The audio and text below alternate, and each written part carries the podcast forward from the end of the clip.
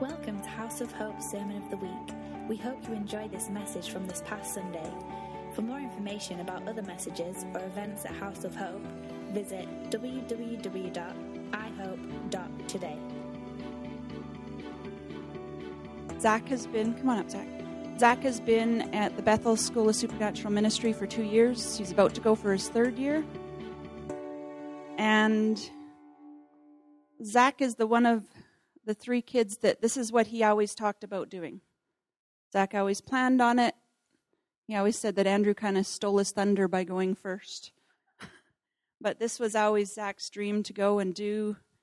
And it's been an amazing process to see that dream grow and change. And as a family, as a parent, we are incredibly proud of him, and I know as a house as well. So.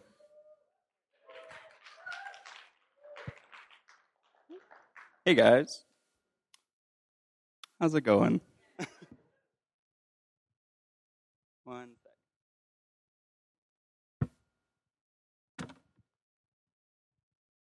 Okay. so, how long have I been back for? Like two months? Two ish months? Um, so, just going to start with a bit of an update on what I've been doing for the past two years and even the past two months with work and whatever.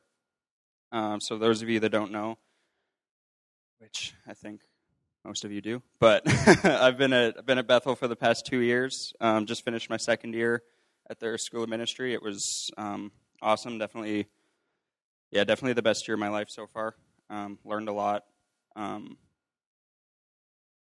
yeah, I was so pretty much the, how the school works is you get put into um, groups called revival groups, and this year my pastor was um, a guy named Jordan DiMarco. So if you guys know Bethel Music, Kristene DiMarco is one of their singers, and it's her husband. So, yeah, Danica tagged me in a post. Thanks. um, so yeah. What? Is it? All pictures of me are good pictures. Um, so yeah, I was in his group um, this year, and uh, he really helped me through a lot of stuff um, throughout this year, just like processing a lot of the stuff I was dealing with um, earlier in the year. And in about February ish, um, like when I came home for Christmas in December, I wasn't really planning on doing third year. It was just I was going to stay home and work, and I wanted to get a new car and just buy stuff because I haven't gotten to do that in a while, and I like buying stuff. But then in I don't know end of January, beginning of February, I'm like, hey, maybe I should do third year. Um, and I like, prayed about it a lot, and I was like, oh, who do I want to do third year for? And then like a week later, I had a meeting with my pastor, and he just like I went in there thinking um, he was gonna like I needed like a lot of fixing and whatever that I was like messed up, but it took ten minutes, and he was just like explain some stuff to me. I'm like, oh, I'm fine. Um, and then we just talked about sports and mission trips. Um, and after that meeting, I was like, I went up to him. I'm like, hey, uh, I want to intern for you next year. He's like, oh, cool. And he, he's like, he's kind of not awkward, but he's just kind of a goofy guy. So it was like, you could tell it kind of caught him off guard a bit. Um, so then, as the intern applications opened, I applied for them he was the only one I applied for. I did what they what Bethel tells you not to do, and I only applied for one person, but it worked because I because I got the internship. Um, so yeah, I was super stoked about that. Um, everyone everyone who I'm interning with uh, was in my group this year, so I know all of them. So it's it's really cool. We all we've all known each other for over a year now, and really excited to be um, doing the rest of the year with them and with Jordan and his family. The heck was that? Um, so yeah, and then so that's kind of what I've been doing for the past two years, and then past two months I have been working my butt off. Um, it's funny because for third year the tuition's only like eight hundred dollars American, and first and second year was forty five hundred dollars each. So it's like I don't need nearly as much, but I'm working a lot more than I did the previous two summers. So it's it's good, but I'm like that doesn't make sense. I need less money, but I'm working more than I ever have. Um, so I'm working kind of full time, pretty close to full time at Top Crop as a. I work out in the nursery with all the plants, so that's fun. I know about plants now, and then I also work at Canadian Two for One Pizza. Woo! My bosses are here, uh, so I work there a couple days a week. Um, it was funny when my mom my mom was helping me find a job in starting in April, and I'm like, okay, what I don't want to do is I don't want to do retail, and I don't want to do laboring work. Guess what Top Crop is?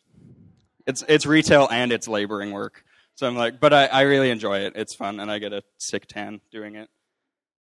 Um, okay, now we're gonna start on Jesus things. This is Church.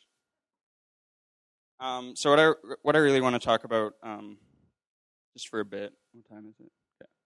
Um, is just kind of what God's been working on in me in the past year to two years, and it's kind of two different subjects. And one of them is um, trusting in Him, and the other one is uh, surrendering to Him. So start with the the trust part. Um, when I when was it about a couple months into my first year, I got this just like yeah, it was kind of a fear um, where I was going to run out of money. I was going to not have enough to pay for mission trips. I wasn't going to be able to pay my rent because most of you know that when I'm down there, I'm not allowed to work. Um, so I have to do all my work during the summer and rely a lot on like monthly donations from friends and family. Um, and I was just always always concerned about oh am I going to have enough money to buy groceries this week? Am I going to be able to pay rent next month? Oh utilities are double of what they normally are, normally are. What the heck? It's like um, and I remember my dad saying to me he's like were you ever scared when you were little about like not having enough money or that we were poor or anything? And I was like no. And he's like well where did this like fear come from? I'm like no freaking idea because it's true like when i was little and whatever i was never worried about like my parents not being able to like support us or like pay for groceries. Like i never went hungry when i was little obviously. Um say it just kind of came out of nowhere.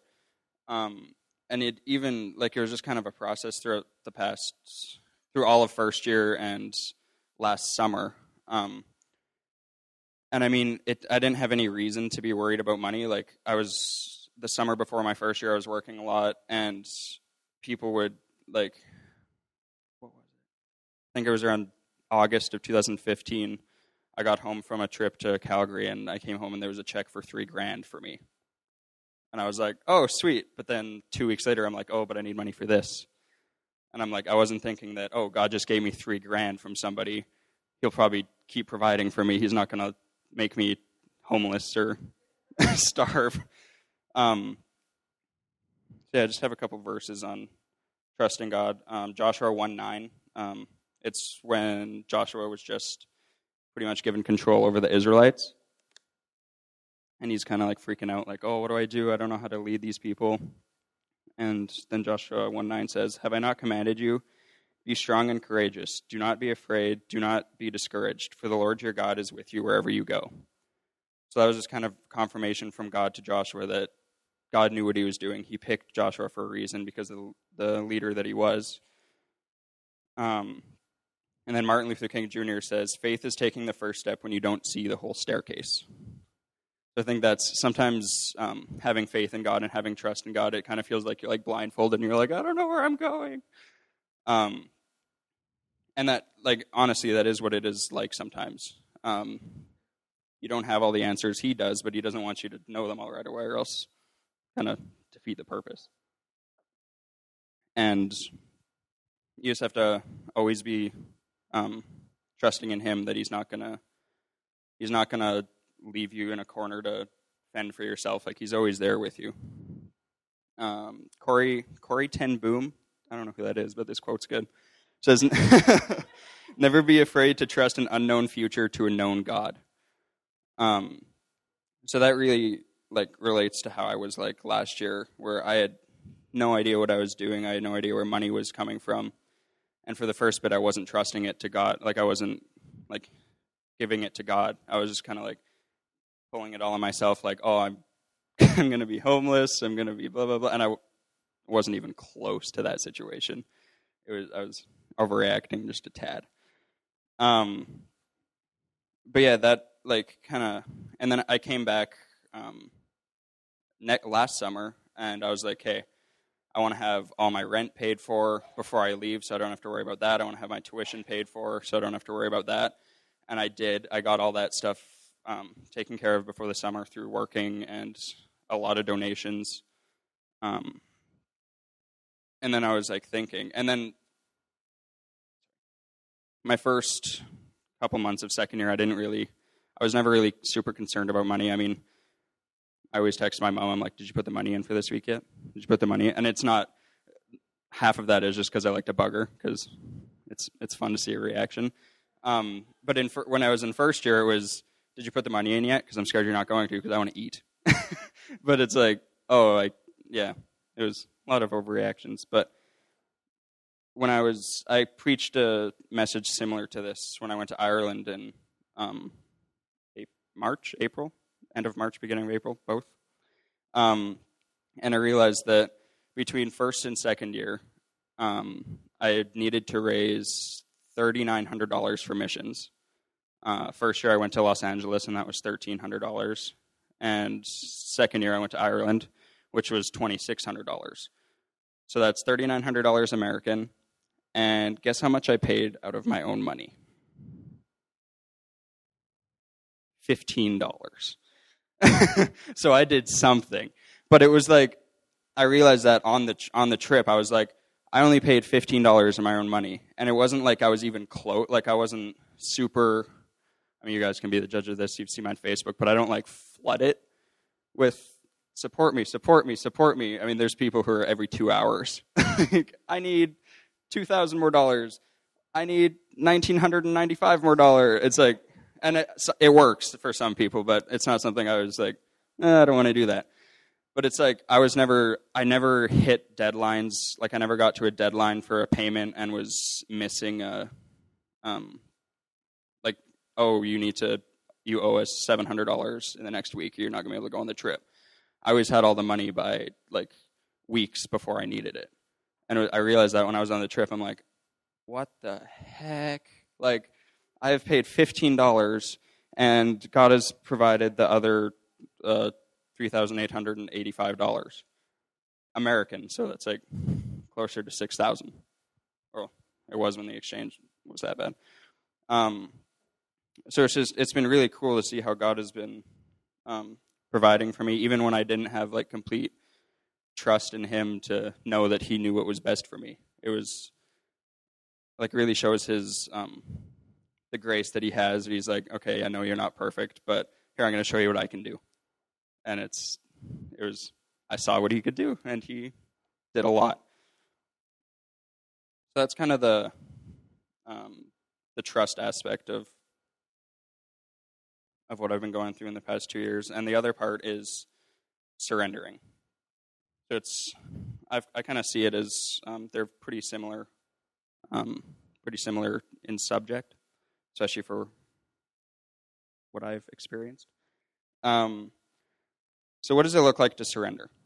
Before we can surrender to God, we need to be able to trust Him. You're not going to be able to. You're not going to be able to give everything up to someone who you don't have a relationship with. You're not just going to go up to some random random person on the street and be like, "Oh, I'm going to surrender everything to you. I'm going to give you everything and let you have control of it." It doesn't work like that because you don't know who you're giving it to. So that's why relationship is key um, when surrendering everything to God. Proverbs 3 5 to 6 says, Trust in the Lord with all your heart, lean not on your own, on, on your own understanding. Um, in all your ways, acknowledge him, and he will make your path straight. Um, more quotes, because I love quotes. Dwight L. Moody says, Let God have your life. He can do more with it than you can. True. um, A.W. Tozer says, A man or woman who is whole, wholly or joyously surrendered to Christ can't make a wrong choice. Any choice will be the right one.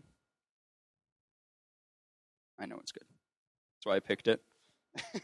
um, Billy Sunday says conversion is a complete surrender to Jesus. It's a willingness to do what he wants you to do. So, surrendering your life means following God's lead without knowing where He's sending you, waiting for God's timing without knowing when it'll come, expecting a miracle without knowing what, how God will provide, and trusting God's purpose without understanding the circumstances. Boom. um, to me, surrendered hearts show up. Well, my mom tagged me in a post. um, surrender, surrendered hearts show up best in relationships. You are not self serving. You don't edge others out. You don't demand rights. To me, the healthiest relationship we can have is our relationship with God. Um, because you know if you're giving if you're giving even if you're not giving fully to god he's always giving fully to you. Um, like i said before he's not going to leave you like stranded in a corner by yourself all alone. Sometimes it may feel like it but just it's not. Got to have perspective. Um, uh, there's a song by uh, john and melissa helser um, called beautiful surrender and the first couple lines of the chorus go beautiful surrender is where i want to be locked into your arms for all eternity. Come and take my hand you can lead me where you please. That beautiful surrender is chasing after me. Um, so i really think they nailed what surrender means um, in those couple of lines. Uh, once you've experienced total surrender it really really turns into something beautiful. Um, at first it may seem super difficult, and and maybe it is. Uh, maybe you need to sur- surrender something you think you can't live without. That's why people like fast. It's like, oh, I can't live without food. It's like, how about you try to do it for a week? That's not for me. I fast when I sleep, or else I get grumpy. but I mean, even like some people, like they fast their phones for a week because when you get to the I don't know where I'm going with this, but um, when you get to the point where you value something more than God, it's like okay, you're putting more trust in that object, that thing, than you are in God, and that's when you, or that's when hopefully you realize that there's something not right. If you don't, hopefully you have other people around you who realize that there's something not right, and they like give you a little shot to the face, not figuratively, not literally. Well, if it works. Um, I think one of the one of the best uh, examples of surrender, in, or one of my favorite examples of surrender in the Bible, is Genesis 22, verse 2, and it's where God tells Abraham to take his son Isaac um, up to the mountain and sacrifice him to God. Now, if you don't know the story, pretty much um, Isaac was like Abraham's miracle child. Like he was, I don't know how old, like 100 when he had him. So he really shouldn't have been having a kid at that age. and God was pretty much saying, Oh, I gave him, now take him up and sacrifice him to me. And Abraham didn't even hesitate. He's like, Okay, let's go. Isaac, get the wood. We're gonna go, we're gonna go do this. Um, and I think that I mean there's no way Isaac didn't know what was happening. I mean he was probably a pretty pretty smart kid. Um, and I really think he had as much faith as his father did. Um, now, in the end, obviously, the whole the whole thing was kind of a test for Abraham um, to see like how much faith he had and how much trust he could have in God. Um, and God saw that he would he would even surrender his his only son that he loved arguably more than anything other than God himself. He saw that he would would have sacrificed him just because God told him to. So I think that's pretty cool. Um, surrender defines as ceasing resistance and submitting to authority. Uh, we need to stop resisting God and allow Him to work 100% in our lives. He's not going to force us to surrender. That's why He gives us a choice. He's not going to. That's why we're not robots. Um, like when God created the earth, He could have just made us all like, like robot slaves, people that just kind of do whatever we want, like walk around. We don't have a choice in anything. Um, but he chose to give us our own like free will, our own our own choice on whether or not we even follow him, um, if we even believe in him. Um, so yeah, when we surrender, when we surrender to him, we don't just we don't just surrender, or he doesn't just take all the good things like our finances and our possessions and even like our families. Um, he even takes all the all the bad stuff, and all- the all the stuff we don't want to deal with, all the stuff that's like weighing us down. Um, so like for me, uh, what did I surrender to? My like my fear of not having enough um, money to get through the school year. Um, just like uh, I had a lot of anxiety over this past year, and I just in around February. February was kind of the the magic month. um, but I like surrendered all that to him. I had a lot of um, unforgiveness in my life, and that was one thing that my my pastor Jordan really helped with. Um, one of the main things he actually um, speaks on is forgiveness. And I remember one day in school, I'm like, "Hey, freaking, this is dumb. I need to. How do I forgive forgive this person?" Blah blah blah. This I think that was on like a Sunday. Monday in school, I see that my pastor is on the schedule to speak in front of the school, and he gets up on stage. He's like, "Hey, I'm gonna be talking about forgiveness." I'm like, "No, crap, no, I was kidding. I don't want to hear this." Blah blah blah. I was not happy for that day. Um, so what? I'm rabbit trail. I, I, wasn't planning on talking about this, but you know. Um, so one of the things Jordan said was forgiveness is an occasional act, or is not an occasional act. It's a permanent attitude. Um, so I think that you can't just like pick and choose when you forgive someone. You have to, like, if you're going to forgive one person, you have to forgive another person. You don't necessarily have to trust them. Like if they do something to completely destroy your trust, the Bible doesn't say anything about trusting. You have to trust everyone. Like I'm not going to trust some random guy on the street. Like I'm not going to give him like I don't know thousand dollars. To be like, hold on this, hold on to this for a while, and I'm going to come back and get it in a random time. You're not going to do that with a random, per- or maybe you do, but I wouldn't. um, pretty much, Jordan. He like told a story about. I don't want to steal his story, so I won't. Um, but pretty much, he had a lot of, a lot of like bitterness over.